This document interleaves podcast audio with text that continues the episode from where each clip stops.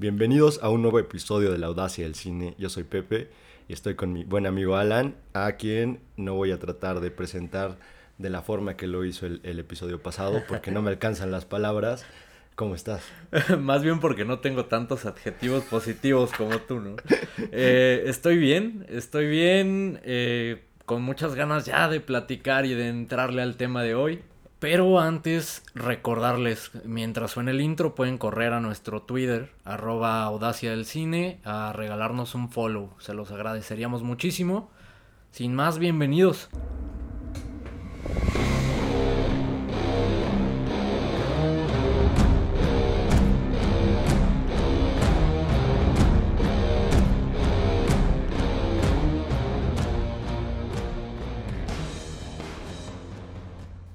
Y bueno, como habrán visto en el título y como habrán podido deducir las personas que ya tuvieron oportunidad de ver esta película a partir del intro que utilizamos, el tema del episodio del día de hoy no podía ser otro que la Liga de la Justicia de Zack Snyder, estrenada este jueves. Zack Snyder, este director quizá un poco más conocido eh, por haber hecho las películas 300 y Watchmen, eh, estas dos películas basadas en cómics, eh, muy famosas por este lenguaje visual que desarrolla Zack Snyder, ambas basadas en, cómics. Eh, dirige la Liga de la Justicia, el corte de Zack Snyder, con una historia curiosa detrás. Así es, eh, una gran historia y ahorita que mencionabas Zack Snyder, un director por demás interesante, más allá de que te pueda gustar o no. ¿Y qué pasa? Él era el encargado de llevar a cabo este universo de superhéroes de Warner, eh, los superhéroes más famosos que tiene DC, eh, y ser de alguna manera la contraparte de Marvel. Eh, ¿Qué sucede? Le dicen a Zack Snyder, te vas a encargar, tu proyecto número uno va a ser El Hombre de Acero para continuar con Batman contra Superman. El Hombre de Acero gusta a medias, no termina de convencer. En Batman contra Superman se le cae ahí todo, todo el circo se le viene abajo la película y es donde empieza la primera ruptura con Warner. Sí, empieza a flaquear este universo que tenía a cargo, ¿no? Eh, sin embargo, pues, le dan la oportunidad, eh, si se puede, si se le puede llamar así, de dirigir la Liga de la Justicia, esta película que se estrena en 2017. Eh, la empieza, ¿qué pasa? La empieza a filmar él pero a partir de estos, eh, estas malas críticas, pues ya traía algunos roces con Warner, eh, que a su vez traía esta presión por parte de Marvel Studios, eh, porque habían estrenado pues esta gallina de los huevos de oro, ¿no? De los Avengers. Así es. Entonces Warner dice, yo quiero mis Avengers, y le, y le dicen a, a Snyder que se iba a encargar de toda esta cuestión después de la pequeña ruptura o gran ruptura que, inició con, la película de Batman contra Superman, en donde Warner le dijo a Snyder, ¿sabes qué? Ya no estoy tan convencido de que tú seas el, el guapo para mi proyecto, y empiezan ahí a haber algunos conflictos. Entonces empieza a grabar la Liga de la Justicia y muestra esta primer, este primer corte a ejecutivos de Warner y algunos, algunos críticos y la destruyen, sobre todo por no ser Marvel por no ser Avengers, justamente. Eh, ¿Cuáles fueron las críticas?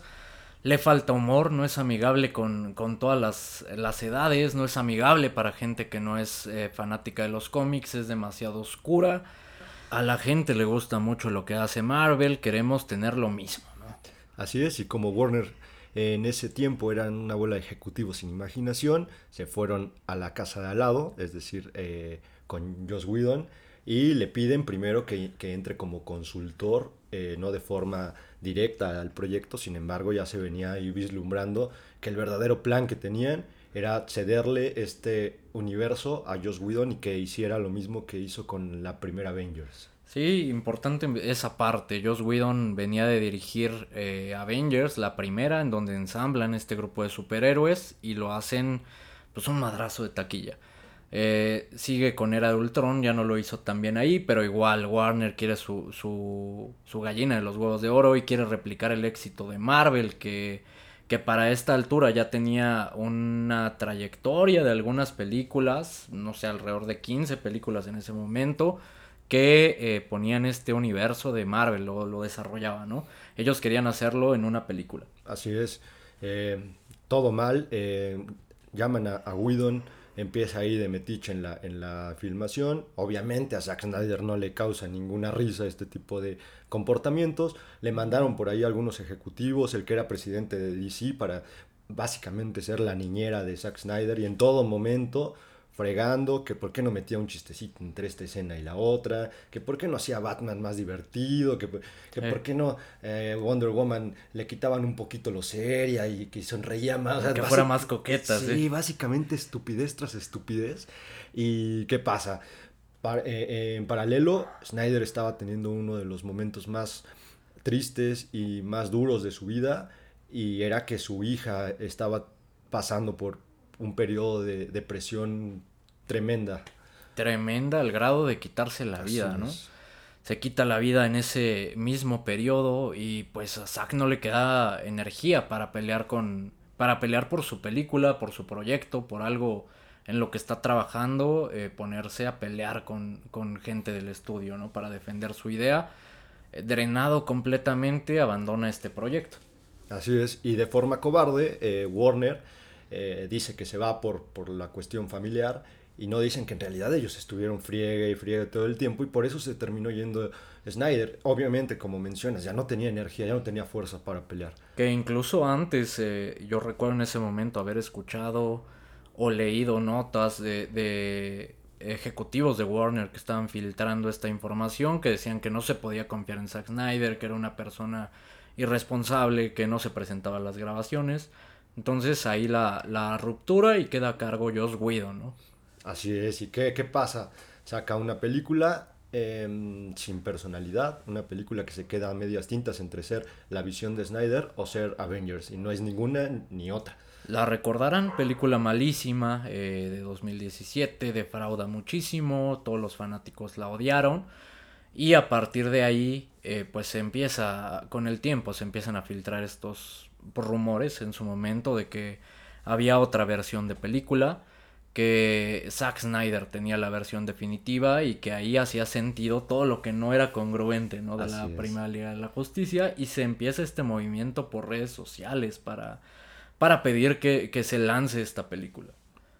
Como, como dices, ¿no? el muy famoso y ya muy sonado release de Snyder Cut, eh, un hashtag que de pronto estaba por todos lados y todo el mundo quería ver la versión de, este director y qué, de qué se trataba. Y que funciona, nunca subestimes a, una, una chusma enardecida en, en redes sociales porque generalmente logran su cometido. Eso nos muestra el poder de las redes que ya tienen ahora, ¿no? Ya no es como antes. Sí, aprovechando, vayan a nuestra red social, arroba audacia del cine, a mostrar todo su poder. sí, dense una vuelta. Este, y entonces, Snyder también supo coquetear muy bien con esto porque empezó como en, en, sus redes a poner ahí algunos teasers que tenía de la película, alguna fotito que no tenía nada que ver con lo mostrado en cines y, con mayor razón el movimiento se hizo más fuerte.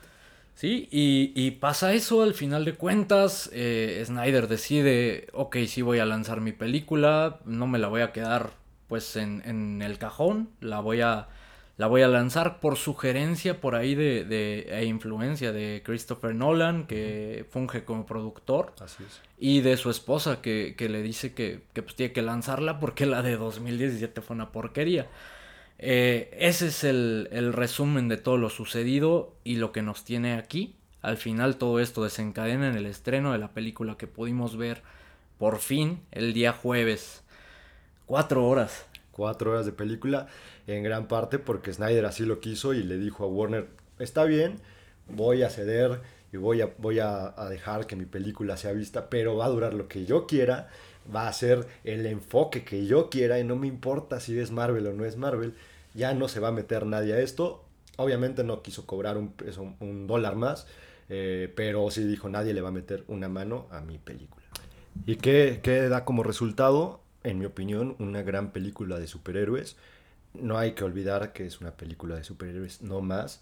Eh, mejor que la del 2017. Muchísimo mejor. Partiendo de ahí, mejora muchísimas cosas. Eh, si tienes eso como referencia, esta película es bastante mejor. Vamos a empezar con, pues con algunas impresiones. ¿Qué te pareció lo bueno de, esta película? ¿O en qué mejora la película de, de Joss Whedon? De entrada mejora en el, en el CGI, ya no está ese mostacho de, Superman digitalizado ahí, que parecía que se había, le, habían hecho algo en la cara, alguna operación, se veía horrible. Que creo que si tienes que resumir la película de Joss Whedon, la resumes con ese bigote mal editado, ¿no? Gastarse parte del presupuesto en quitarle un mostacho a, a Henry Cavill que lo tenía por Misión Imposible. Y dedicas un equipo completo de efectos visuales para quitarle el, bigote. Que aparte nada más para filmar escenas que no tienen relevancia. Ya cuando uno ve la película del 2017, dices, ¿para esto? ¿En serio? ¿Te gastaste tanto dinero en removerle un mostacho? Sí, quizá el, el, sobrino de Joss Whedon trabaja en efectos visuales o algo, ¿no? Pero sí, de entrada eso es, es parte de lo, de lo bueno, de las correcciones que se hacen.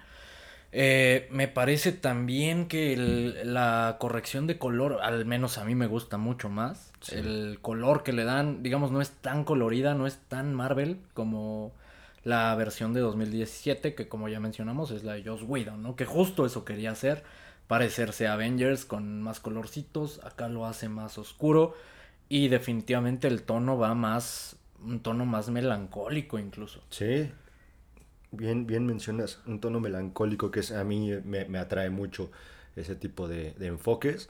Ahora, también el, el diseño de, varios personajes, el diseño de, del villano eh, principal, Steppenwolf, eh, ese, ese diseño cambia completamente y ahora ya tiene una razón de ser. Tiene una razón, tiene motivos de, de por qué es el villano y se ve muchísimo más imponente. para empezar, o sea, se ve amenazante, realmente no una caricatura eh, que fue lo que hicieron en la versión original. También toma el tiempo para desarrollar a todos los personajes, ¿no? Que, esto puede, puede funcionar como un, un, pro y contra, o sea, lo bueno y lo malo, porque sí toma bastante tiempo para desarrollar cada uno de los personajes y sus motivos.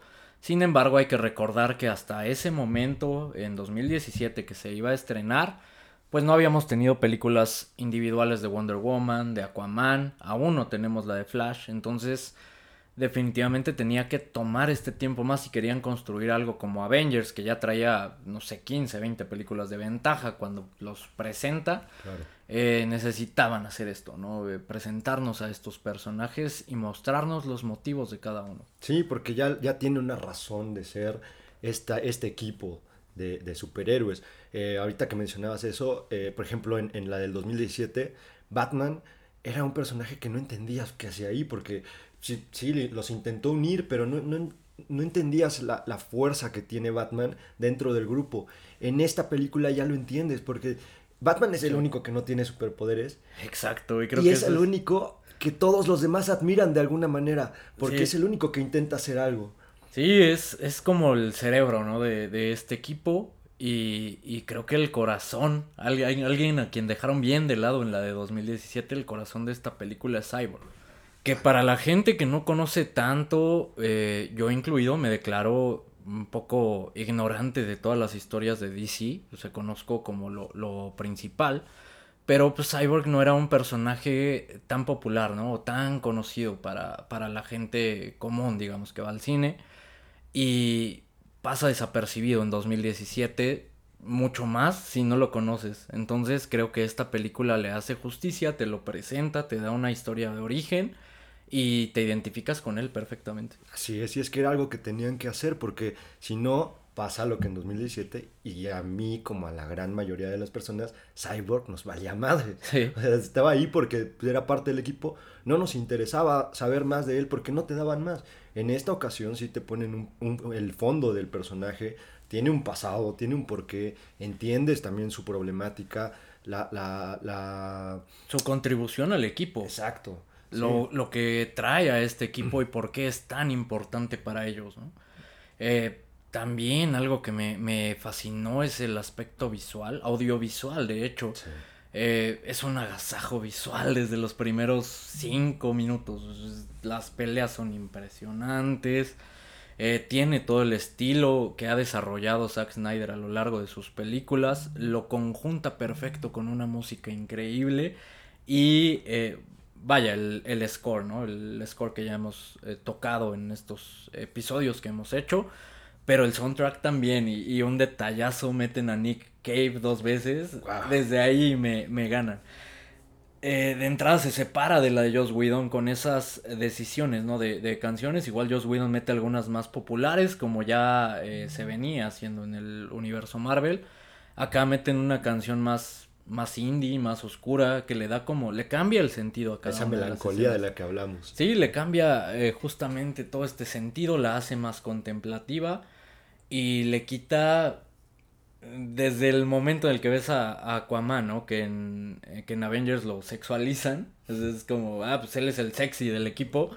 Se lo quitan acá y lo hacen como un momento más contemplativo, incluso con estos cánticos de la gente que lo veneraba. Creo que esa parte está linda. Que, que, justo ese, ese tipo de detalles son los que esta película tiene como un, un gran punto a favor y por eso es muy superior a la del 2017. Por ejemplo, ese detallito de las personas que, que, cantan cuando, cuando está Aquaman ahí, te hacen notar la importancia que tiene este héroe para esa, esa villa, por así decirlo. Eh, pequeños detalles como el, el, daño que puede ocasionar eh, algún personaje cuando está peleando, entonces ya sientes que de verdad hay una pelea y que hay, hay daño y hay riesgo para cualquiera de los personajes. Sí, partiendo de los villanos, creo que la clave de todo es que Zack sabía a dónde quería ir, ¿no? Eh, para bien o para mal, digo, puede gustarnos, puede no gustarnos, pero sabía a dónde quería llegar, llevar su película. Eh, no trataba de imitar a alguien, no trataba de ser alguien más, tenía una visión y es lo que vemos en esta película. Que es justo lo que se agradece, ¿no? Porque es una película de superhéroes, sí, pero el hecho de que el director tenga una visión propia, tenga un, te quiera mostrar cómo él percibe este mundo, cómo percibe las motivaciones de cada uno de los héroes, eso es lo que agradeces al menos, que te den o te traten de dar algo distinto a lo que a una película genérica, a un villano genérico, a una batalla genérica. Aquí no. Sin duda, y, yo me quedo otra de las cosas bien positivas y un poco ajeno a, esta obra como tal, es el hecho de que nosotros como, como espectadores podamos ver las diferencias entre una película y otra que se hace a partir del mismo material, a partir del mismo guion a grandes rasgos, pero cómo cambia eh, vista a través de la mente de una u otra persona, ¿no? Claro. Que creo que acá Zack Snyder eh, lo hace bastante bien porque la idea eh, principal era suya, ¿no? Entonces lo plasma increíble y le da esa personalidad de la que carecía la película de 2017. Sí, la, la película del 2017, no justo eso, no tenía personalidad, era una película chata, plana, genérica. Y, este, bueno, esta película de verdad de Snyder hace lo que, lo que quiso hacer en el 2017, por fin, después del, del tiempo justo, se le da la oportunidad. Y, este, y justo por eso quiero tocar este temita al final de la película, o casi al final, en, en la parte del, epílogo, se siente completamente una carta a su hija, se te llena de emoción, eh, te pone la piel chinita, porque sientes como si, como si él estuviera hablando a su hija, que ya contamos, eh, falleció, se, se suicidó, y esto hace que sea más fuerte todavía esa parte. Sí, sin tocar spoilers, eh, creo que pues te da como esa ese indicio de a dónde quería llevar Zack Snyder todo esto, ¿no? Y, y vaya que, digo, puede ser bueno o malo, ahorita lo, lo, lo, quiero comentar, igual entrar brevemente en spoilers más adelante, al final del episodio, pero eh, puede ser bueno o malo, sin embargo, lo que mencionábamos ya, se ve una idea de, qué es lo que pretendía hacer. Así es. Eh, hay una cuestión que yo veo como, como acierto de la película, no tiene tanto que, bueno, sí tiene mucho que ver. Eh, hay una problemática de Gal Gadot con, con Joss Whedon y era el hecho de que ella percibía que cada escena que se filmaba sobre Wonder Woman tenía que ser mostrando el trasero de, esta actriz. Y entonces, o sea, digo, yo no, no es que ahora me dé baños de pureza y te diga, no, ¿cómo se atreve? Pero no te mostraban el personaje de Wonder Woman, o sea, querían mostrarte el trasero de Wonder Woman y a raíz de eso hacer atractiva la película. Y Snyder algo que hace es como quitar esas tomas y decir, yo les voy a mostrar quién es para mí Wonder Woman y voy a quitar estas partes de planos del trasero de, de Gal Gadot. Sí, que es un poco el mismo efecto que logra con, con Aquaman, ¿no? Al quitarse la playera, eh, simplemente tomando una decisión diferente con la canción, pues le cambia el sentido completamente. Entonces, eh, esa parte está, está increíble. Ya mencionamos, creo, todo lo bueno, o al menos a grandes rasgos, lo que más nos gustó de la película. ¿Qué no te gustó? ¿Qué podrías considerar como lo malo? Híjole, decisión, más bien pregunta complicada, porque yo soy muy fan de, Batman y todos estos héroes. Eh, pero... te encantó, me queda claro. Me, gustó muchísimo la, película. Te digo, también sabiendo que es una película de superhéroes, no estoy buscando nada más. Eh, ¿Qué no me gustó? Probablemente eh, pudiera hablar sobre algunas escenas, sobre todo eh, la parte del, Joker. Me sobra un poquito, estoy de acuerdo, también me sobra un poquito. Eh, creo que es un poco entrar en spoilers, pero la siento... Siento esa parte un poco forzada, un poco metida con calzador. no sé, algo que se ha mencionado es lo larga que es, ¿no? Son cuatro horas, sí son cuatro horas pero al menos a mí no se me hizo pesar en ningún momento y es parte de lo que he escuchado. Eh, mucha gente critica como el ritmo de la película. Yo en ningún momento lo sentí y, y estuve mucho pensando en eso el fin de semana. Eh, porque la, gente que le está pegando dice, ok, es mala porque no tiene ritmo para la gente que no es tan fan de, de los superhéroes o de DC o de, de Zack Snyder creo que yo estoy como en este punto en el que, y ya lo mencionaba, no soy tan clavado con los cómics, eh, no conozco tanto estas historias, y a pesar de eso no se me hace lenta en ningún momento, porque sentí, y es una de las críticas que he leído constantemente, que carece de ritmo la película, que, que extiende de más algunas escenas. Sí podría ser por ahí, extiende de más algunas escenas con eh, slow motion, pero visualmente son impactantes y las disfrutas por lo mismo. Eh, ahora, en cuanto a lo del ritmo y la estructura narrativa, creo que incluso cada uno de los seis episodios en los que se desglosa la película tiene su propia estructura narrativa de tres actos. Entonces, eso al menos a mí me mantuvo interesado, a pesar de no ser este fanático clavado, ¿no? Sí, sí, sí, bien, bien lo dices, este, regresando un poquito al, a la escena de, de, este, de Joker. Digo, ¿qué tanto podría ser spoiler? Porque en el tráiler creo que hemos visto que sale el Joker muchísimas veces. No voy a decir qué es lo que sucede, pero este... Sí, entiendo que está un poquito de más ahí. No me termina de convencer Jared Leto como Joker. Eh, lo hace mucho mejor que en Suicide Squad, ya le, da la oportunidad, justo a ese, a ese punto quiero llegar. Snyder le da la oportunidad de reivindicarse por, de alguna manera eh, con el personaje, de reivindicarse con su actuación, de lo mal que lo trataron cuando, cuando fue Joker en Suicide Squad. Y aquí le dice, ok, te voy a dar la oportunidad de que demuestres que puedes ser un buen Joker. Entonces, tomando en cuenta que por lo que se dice, Snyder no va a volver a este universo de, de superhéroes con Warner, entonces dijo, pues voy a hacer todo lo que tenía guardado, lo que tenía pensado y le voy a dar la oportunidad a este actor de que se de que tenga un, buen personaje a final de cuentas. Y pues básicamente por eso está ahí esa escena, porque no tiene más.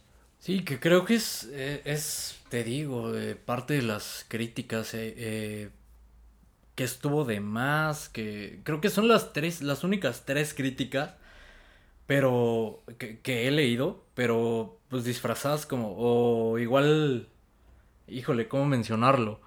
Eh, son las mismas tres críticas disfrazadas, ¿no? O sea, como que las están repitiendo de, diferentes formas. La verdad es que no las siento, o sea, no, no, no siento que sean problemas estos que menciona la gente que, que para ellos lo fue. Eh, he escuchado que es aburrida, ¿a ti te pareció aburrida? No, para nada, digo, cada escena estaba emocionadísimo y me encantó, digo, a mí me, a mí me gustó muchísimo. A mí también me gustó muchísimo y te digo, me ha estado dando vueltas en la cabeza todo este tema y justo he estado pensando en esta cultura que tenemos hoy en día, ¿no? Como esta división, esta división, este tener que forzar las cosas a, no sé, en este caso es como, puta, me encantó, es una obra maestra, que no lo es, o sea, no, no es una obra maestra. Eh, sin embargo, sí es bastante buena, en mi opinión.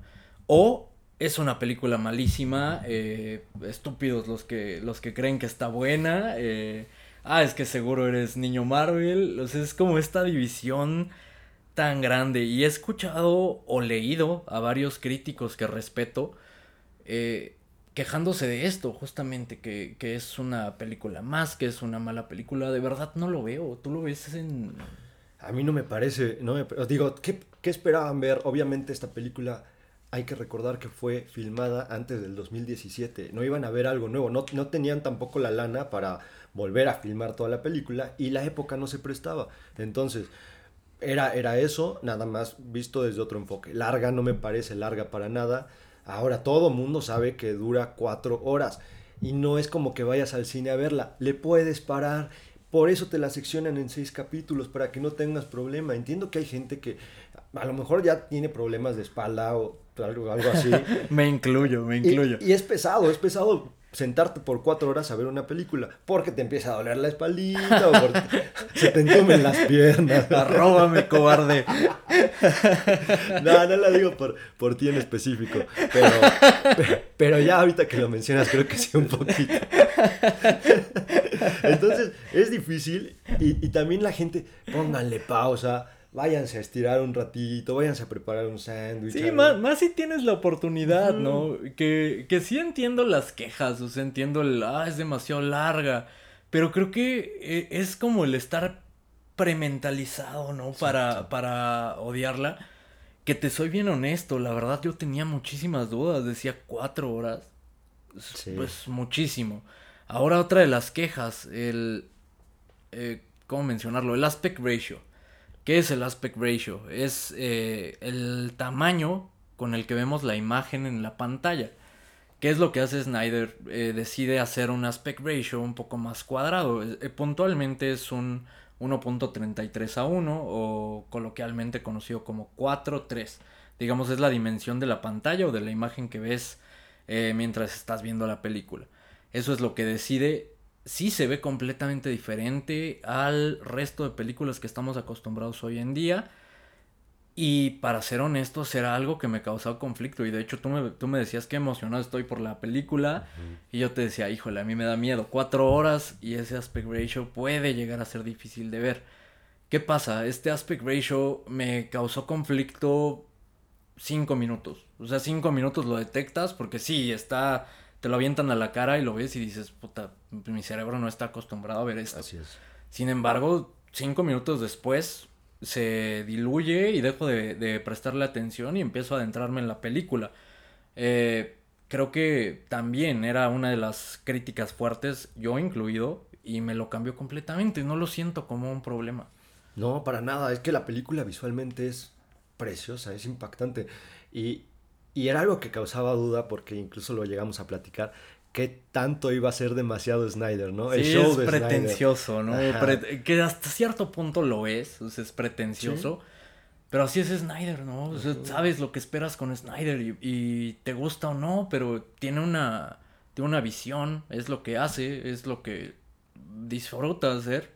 Sí, hasta cierto punto siendo un poco mamador, ¿no? Sí, claro. Veía, veía gente que lo comparaba con Terrence Malick. De que decías que es el Terrence Malick de las películas de superhéroes. Y yo para mí pensaba, Terrence Malick es malísimo. Sí. y pensé lo mismo, así ay, como que la comparación no está tan buena. Sí, no me encanta la comparación. Y puta, esos críticos que le están pegando seguro me van a tachar de estúpido porque no me gusta Terrence Malick. Y creo, y, creo que al final todo es eso, es cuestión de percepción. O sea, te gustó, no te gustó, eh, pero no eso la hace una mala película o hace estúpido el de enfrente porque a él sí le encantó, ¿no? Es que esa, esa dualidad de la que hablabas, de que o, estás del extremo que te encanta o estás del extremo que es una cochinada, pero o del, extremo de que también hay gente que, quiere ver a Marvel eh, en estas películas y solamente le hacen un daño a, pues, a esta industria de cine de superhéroes. ¿Por qué razón? Porque están pidiendo que nos den lo mismo, que nos entreguen las mismas películas genéricas. Y entonces cuando llega alguien con una visión que le puede salir o no le puede salir, pero llega alguien con una visión distinta y quiere aportar, ya no es bien recibido porque, ay, es que sabes que el otro día yo estaba viendo la de Thor y había más chistes y ahorita... Claro, claro, y, mira, yo celebro que se haga algo diferente. La, fácil que era quedarse con la versión de, de Whedon, ¿no? Sí. O la fácil era hacer una película de, de dos horas. Eh, no sé, sí, Snyder, pero eh, cámbiale un poco, o réstale un poquito a las escenas. Igual escenas que no te dejan tanto, pero en mi opinión son preciosas. Quítale todo eso. Eh, puedes hacer algo un poco más amigable. Sí, sí puedes, eh, pero recordar esta parte. O sea, él desarrolla estas cuatro horas y trae una historia que él quiere meter en cuatro horas para contar todo este tema de eh, pues ensamblar los personajes y darles un pasado. Creo que eh, él lo vio como algo necesario y en mi opinión no, le, no es algo que le reste a la película. Quizá no le suma tanto, o sea, tener cuatro horas, sí, sí pudiste haberte ahorrado, no sé, media hora, sí pudiste haberle cortado el epílogo y al final te queda algo de tres horas. Pero creo que no le resta como película esa hora extra. No, para nada. Y, en mi opinión está bien porque se presta justo para esto. O sea, la gente que, todavía no ve la, la, película y que la va a ver, entiendan que no es un castigo que tengan, o sea, no, más bien no es forzoso que tengan que ver la película completa. La puedes ver desde tu casa y se vale que en algún momento digas, me quiero estirar un poquito o tengo algo que hacer, vengo a, terminarla. No hay ningún problema si no la quieren aguantar. Y los que se quieran aguantar las cuatro horas y lo disfruten, qué, buen, qué bueno por ellos. ¿Qué esperar si decides verla de entrada, si estar sentado cuatro horas o separarla por capítulos, ¿no? ¿Por qué no? Por eso te, lo desglosa en capítulos, vela como una miniserie. Eh, puedes esperar una eh, experiencia visual increíble. Si te gustó 300, eh, te va a fascinar lo que hicieron acá. Tiene de toques de 300 en algunas escenas, no lo vamos a mencionar, pero en algunas escenas tiene toques de, de 300. También puedes esperar una música impresionante que acompaña toda la, la, película, excelentes decisiones muy puntuales, la fotografía es increíble. Eh, dato curioso, el, director de fotografía ha trabajado en Game of Thrones, por ejemplo. Entonces, eh, y si se ve como esta, esta mano, que es el mismo de Whedon y de, de, de Snyder, o sea, fue el mismo director de fotografía y volvemos a lo que te dije, o sea, ver la una misma obra a través de dos miradas distintas, ¿no? Así es que uno dice, oye, este, ponle más colorcito y el otro te dice, lo quiero más Sácale el color, lo quiero más oscuro, lo quiero menos saturado, ¿no?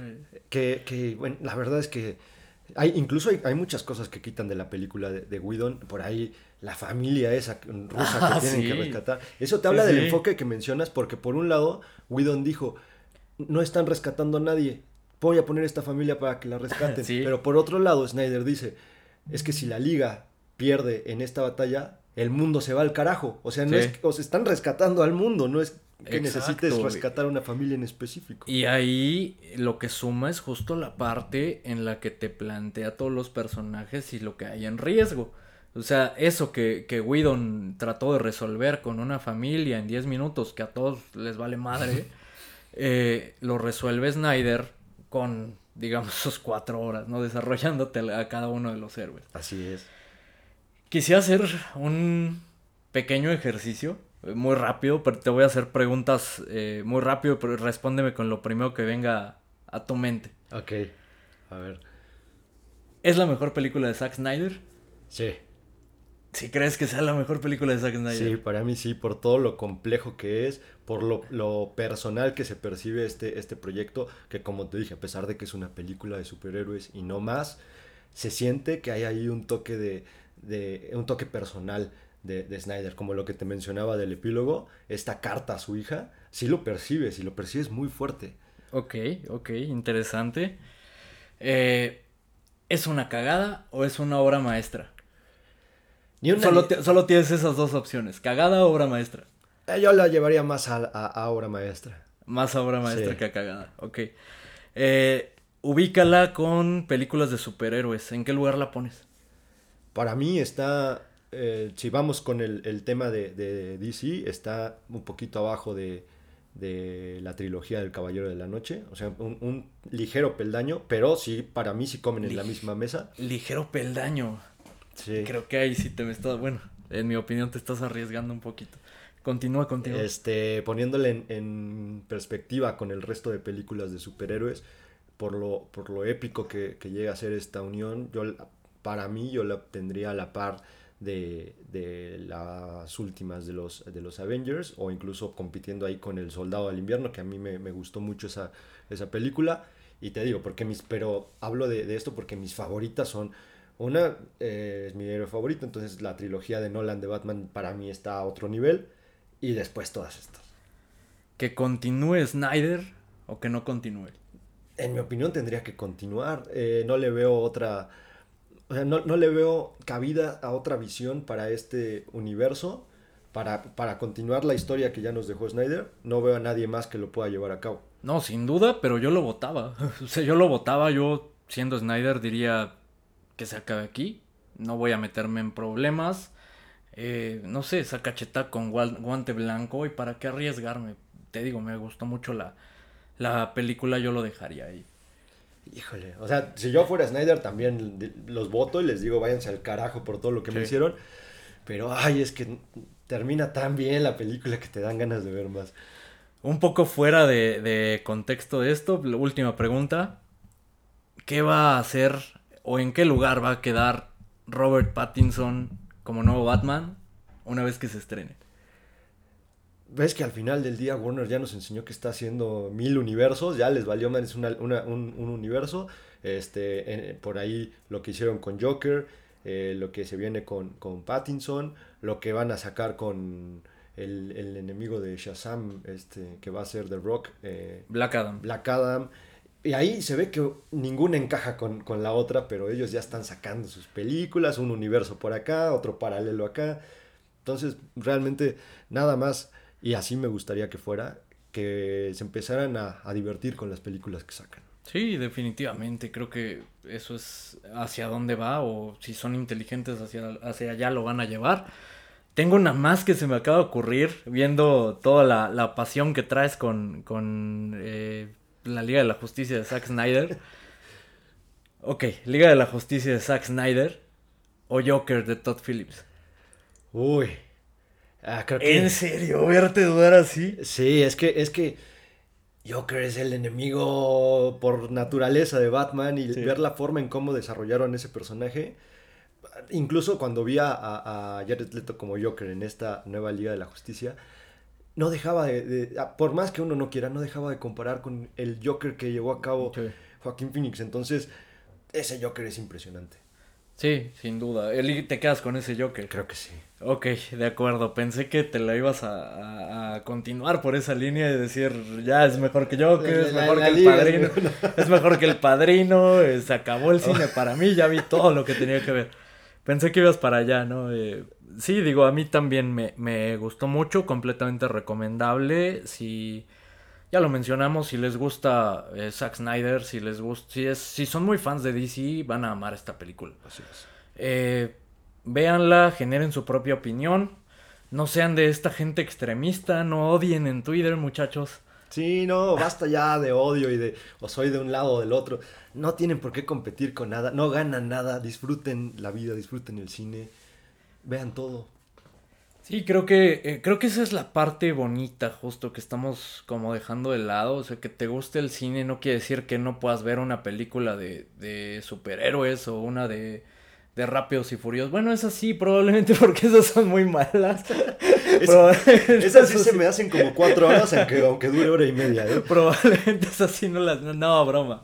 Digo, al final eh, creo que lo interesante es ver de todo y extraer lo positivo de todo, de cualquier película que veamos, encontrar los errores y sí, eh, no sé, quedarnos con ese me gusta, pero no decir es mala porque a mí no me gusta, ¿no? Tratar de saber diferenciar esa parte entre eh, no me gustó y es una cagada. Sí, y ahora, si te, si te gusta, también decir por qué te gusta y, viceversa, ¿no? O sea, no, te tiene por qué gustar porque al resto de la gente le está gustando. Se vale siempre y cuando de verdad esa sea tu percepción y no nada más por estar fregando y ser el, único y diferente del grupo. Exacto. Entonces, bueno. Exacto. Eh, bueno, ya nos acabamos eh, prendiendo un poquito, eh, tirando odio por todos lados. No, no es tanto odio, ¿no? Más bien es como ese, ese desahogo que, que siempre mencionamos. Eh, creo que eso sería todo por parte del, episodio del día de hoy. No sé si tengas algún otro comentario. Pues no, digo, al margen, eh, una vez más, gracias a todos los que nos escuchan, una vez más, gracias a todos los que se toman unos minutos para platicar con nosotros y darnos la opinión que tienen del, episodio y para dónde les gustaría que fuera. Eh, me gusta mucho que tengamos interacción. Nada más eso, agradecerles por también tomarse el tiempo de escucharnos corran a arroba audacia del cine y odienos mucho ahí. que se vea el poder. que, que, se vea el poder de la chusma enardecida, por qué nos aborrecen y táchenos de estúpidos por criticar rápidos y furiosos. o porque los comentarios de Pepe, que es el ciudadano Kane de las películas de superhéroes. Lo que sea, pero síganos. Eh, vamos a, a, pasarnos un buen rato por ahí. Como esperamos se la hayan pasado con este episodio, al igual que lo hicimos nosotros. Muchas gracias. Hasta pronto.